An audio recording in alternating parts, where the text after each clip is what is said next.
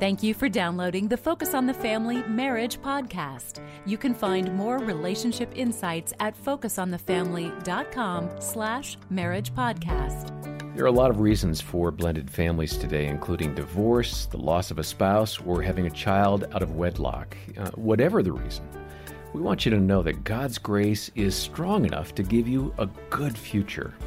I'm John Fuller, along with Dr. Greg Smalley and his wife Erin. They're in charge of our marriage department, and today we're going to hear from Ronnie and Lamar Tyler. They've worked through blended family dynamics themselves, and here they are talking now with Jim Daly about their story. I just keep thinking inside, Ronnie, how proud your mom and dad must be of you, knowing you from you know the point that they had you all through your twenties, and now looking at you and Lamar and just going, "All right, Lord, thanks for answering all those prayers." But um, what can people do uh, to help support the blended family? You know, if you're speaking to Jean and me, we got married at 25. We're still married, and we have two boys.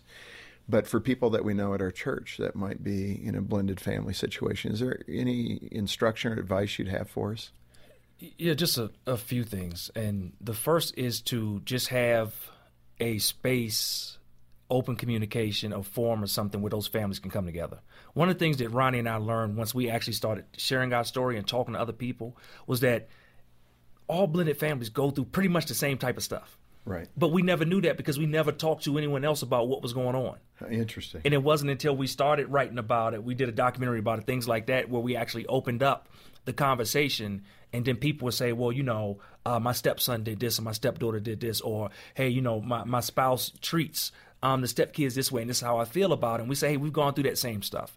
And we've been in a room with, you know, 10, 15 other couples and all the stories, you know, they, like the intricacies of what happened may have changed, but the arc of the storyline is pretty much the same most of the time. So these couples need to know that I'm not alone. I'm not going through something alone. I think we isolate ourselves just like with anything else, right? We, well, we, particularly in the church. Exactly. Exactly. It's awkward. You know, we don't know the reasons that people divorce and remarry. It could be the death of a spouse. It could be they didn't get along and they divorced. And you know, we fumble with that. Yeah. Uh, how to and, how to be a friend in that situation. for the churches, you know, it's important for the churches to realize these people are sitting in your pews.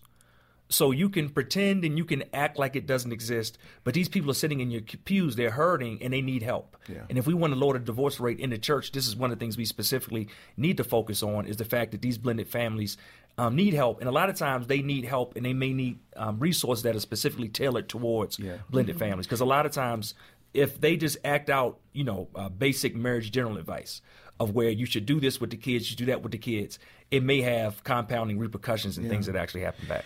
Ronnie, uh, you mentioned something to me before we went to air here, and I, I want to come back to it because I think it, it was powerful, mm-hmm. and I think it is instructional for all of us.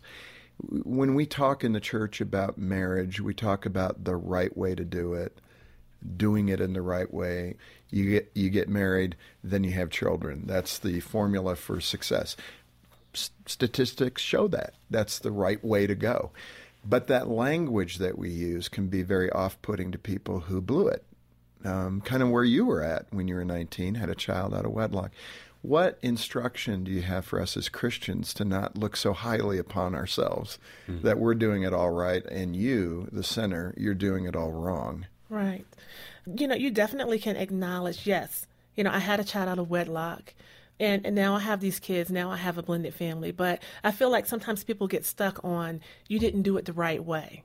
Well, I'm here now and I am yeah. trying to do it the right, right. way. Here and I'm married to Lamar, and and I feel proud of my family now, and you know, and I want people to know, yeah, I'm not ashamed. I have a blended family. There are some things that I've gone through in my journey, but I'm here now, and I just think that people need to be conscious of just the way that they're talking to yeah. the families, and also that they're not recognizing that there's everything is not a remarriage situation or that um, you know a person's spouse died but there are some people that had children out of wedlock and they're in this room. And you're not acknowledging all of the situations as you're teaching about blended families. You're just talking about remarriage and you're just talking about like oh, maybe somebody is a widow or something like that. But just go ahead and acknowledge all of the situations but then also acknowledge the beauty of what's happening right now, that they have come into the covenant of marriage and that they want to stay in it and, and that they're here because they want to do it right this time right. around. This has been so good. I appreciate your vulnerability. Mm-hmm. and uh, you know your instruction for both intact married first time families and the raising of kids and how this applies along with the blended family and maybe that 20 something or 30 something that the light has not gone on yet uh, man this is for you hearing ronnie's story and lamar's story I hope it uh, ministers to you. We have great counselors here at Focus on the Family, mm-hmm. and they are ready to talk to you. If you need help, man, that's why we, that's our mission. That's why we're here. So take advantage of it. Uh, supporters have allowed us through their faithful, regular giving to be able to staff uh, the counseling department with 20 or so counselors who can um, help you through this moment. And then they also have the ability to refer you uh, to a counselor in your area. In addition to that, we have our Hope Restored Intensive Marriage Program with about an 80% post two year success rate. And th- this is mostly for people who are on the brink of divorce. They're ready to give up. They've only had the two options like either do this unhappily or let's get divorced.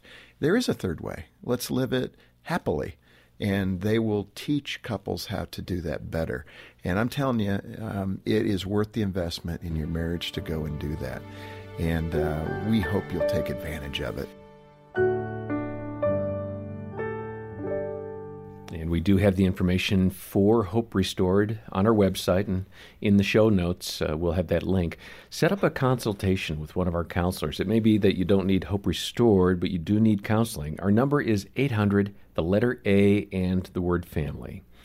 And Greg, if um, if you're thinking of a blended family that's doing pretty well, does someone come to mind? Absolutely. Erin and I have some dear friends, Ed and Renee Bear, who I just love their story. I've I've been privileged to hear their love story. I've heard them share their story.